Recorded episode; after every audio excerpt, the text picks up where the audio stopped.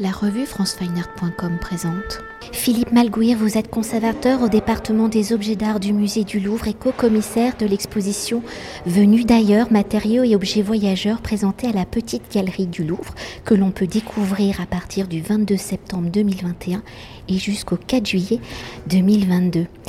Alors inaugurée en deux mille quinze, la Petite Galerie qui propose chaque année d'explorer un thème à travers des œuvres majeures allant de la préhistoire à la création contemporaine, un thème qui est aussi un prétexte à découvrir la multiplicité et la diversité des champs artistiques. Alors après mythe fondateur en deux mille quinze, corps en mouvement en deux mille seize, l'archéologie en bulle en deux mille dix-sept, théâtre du pouvoir en deux mille dix-huit, figure d'artiste en deux mille dix-neuf deux mille vingt, pour cette sixième édition, à travers la matérialité des œuvres, des objets, de ces matériaux venus de contrées lointaines, la Petite Galerie, par le prisme de l'exploration, du geste créateur et de l'échange, propose de raconter le monde et les peuples. Alors si pour la saison deux mille vingt et un deux mille vingt-deux, la programmation du Louvre s'attelle aux découvertes et aux explorations après des thématiques liées à la danse ou à la bande dessinée, pour ne citer que celle-ci, quelles ont été les réflexions de l'équipe du musée du Louvre pour dédier cette sixième édition à la matérialité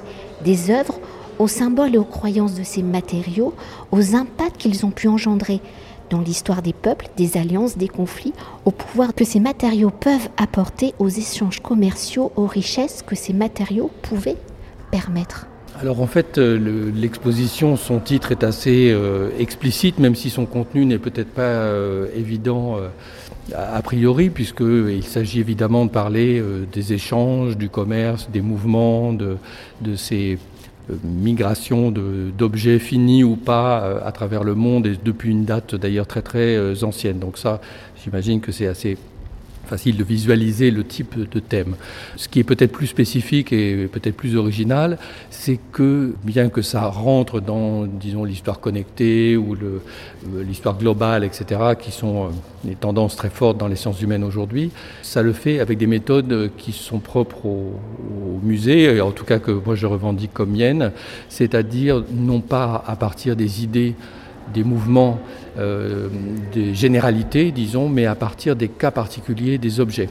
Donc c'est toujours l'objet qui a guidé notre réflexion, et c'est ce qu'on propose aux visiteurs ici, c'est de s'arrêter euh, sur un objet. D'ailleurs, euh, avec les objets sont assez isolés les uns des autres, ils ont chacun un cartel très développé avec une carte qui explique un petit peu quelle, euh, quelle a été leur histoire dans ce monde euh, globalisé, disons. Et pour faire de chacun de ces objets le témoin, euh, partiel hein, bien sûr, et peut-être partial même, d'une histoire, mais un témoin véridique. Et donc euh, de ne pas être piégé par euh, une reconstruction ou une déconstruction ou n'importe quelle construction qui a finalement, dans l'histoire, on en est toujours conscient, euh, n'est pas dénuée de sous-entendus euh, idéologiques.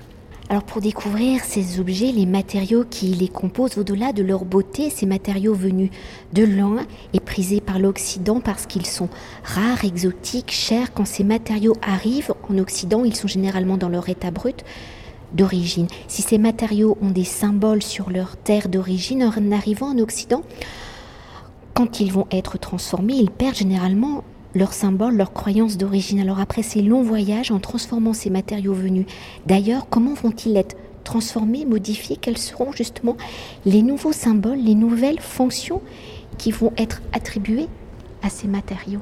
Alors c'est, un, c'est une question à laquelle on ne peut pas euh, répondre, en tout cas euh, dans le contexte de méthode que je propose, puisqu'évidemment les cas sont euh, infinis.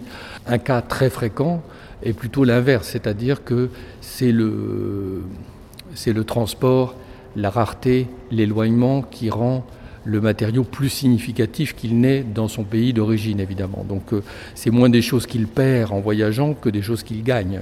Et souvent, euh, même encore peut-être aujourd'hui, euh, on ignore d'où viennent euh, les matériaux, même si on leur prête des propriétés, ou, et cetera. On ne sait pas exactement ou vaguement d'où ils sont extraits. Euh, donc c'est pas si euh, différent.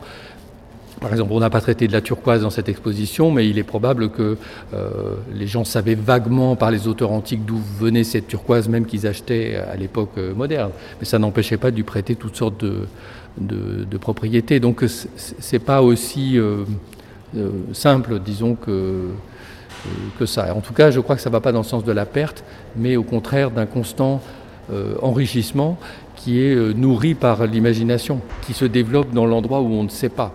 Si on sait, il n'y a pas de place pour imaginer. Mais là, comme on sait peu, eh bien, on peut imaginer beaucoup. Et c'est, c'est un petit peu aussi cette, cette dimension du, euh, du, du rêve délibéré qu'on explore dans cette exposition. Et d'ailleurs, est-ce qu'on peut peut-être s'attarder sur un objet en particulier pour voir le... Alors, un, un bel exemple euh, dans le sillage de ce que je viens de dire, c'est euh, le couille des Indes.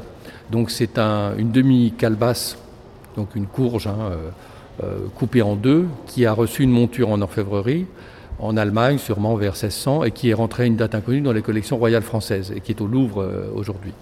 Donc ce couille, euh, le, on, les, les ouvrages sur les Caraïbes euh, décrivent que les indigènes découpent ces fruits secs dont ils font de la vaisselle, que c'est leur unique vaisselle, et on décrit la frugalité de leurs mœurs et la, sim- la simplicité de leurs besoins, en quelque sorte. Mais ce qui est drôle, c'est que ces, ces fruits secs qui servent de récipients, c'est, existe dans le monde entier, là où il y a des, des courges ou des, des cucurbitacées. Donc le, à la campagne aussi, on fait des bols en, en calebasse et des gourdes dans des courges. Mais le fait que cet objet soit dit venir des Indes, c'est-à-dire dans ce cas des Indes occidentales, des Caraïbes, ça le rend digne de recevoir une monture d'orfèvrerie et d'être un objet de collection, alors que la même courge, évidemment, dans le jardin d'à côté, n'a absolument aucun, aucune valeur, d'aucune sorte. Voilà.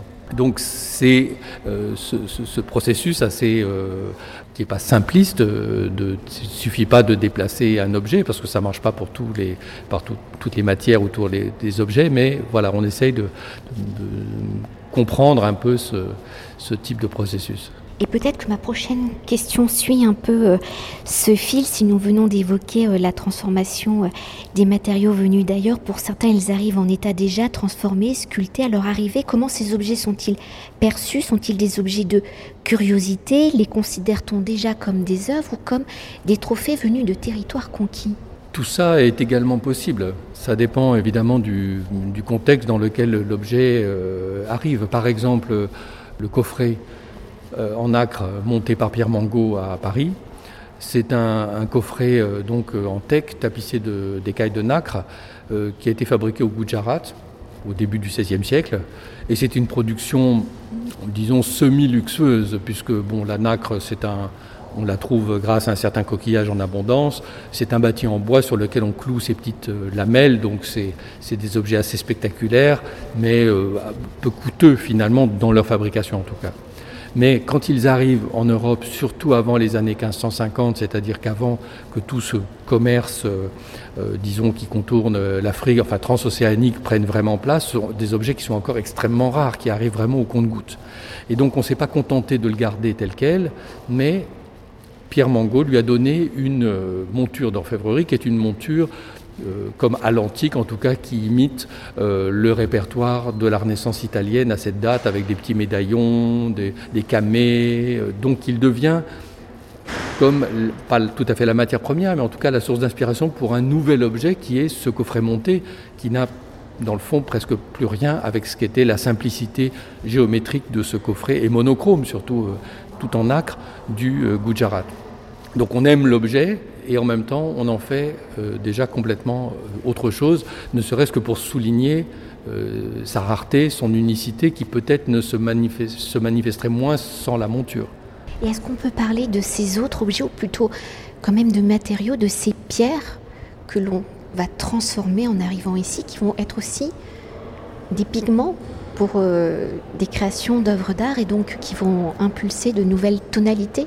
Nouveau n'est peut-être pas le mot dans la mesure où, le, où vous pensez au lapis par exemple, donc euh, cette pierre qui vient du, du fin fond de, de l'Afghanistan principalement, où il y a des grands gisements, où il est très pur et euh, en fait euh, il y a un commerce qui existe depuis euh, même la préhistoire et la protohistoire de, de, de ces perles, de, de choses de très petites dimensions qui donc sont presque inusables évidemment et peuvent durer des millénaires et voyager très très loin. Donc on en a retrouvé euh, presque partout euh, dans le monde connu de l'époque, hein.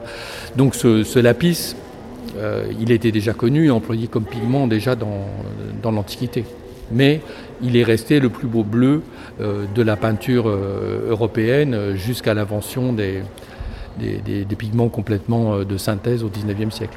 Et une dernière chose, hein, comme nous ne pouvons pas donc nous attarder sur toutes ces matérialités et les histoires des objets présentés, pour mieux appréhender l'importance de ces matériaux ou à travers le prisme de l'histoire de l'art, certains de ces matériaux vont changer la perception du monde et sa restitution. Alors comment avez-vous articulé l'exposition ?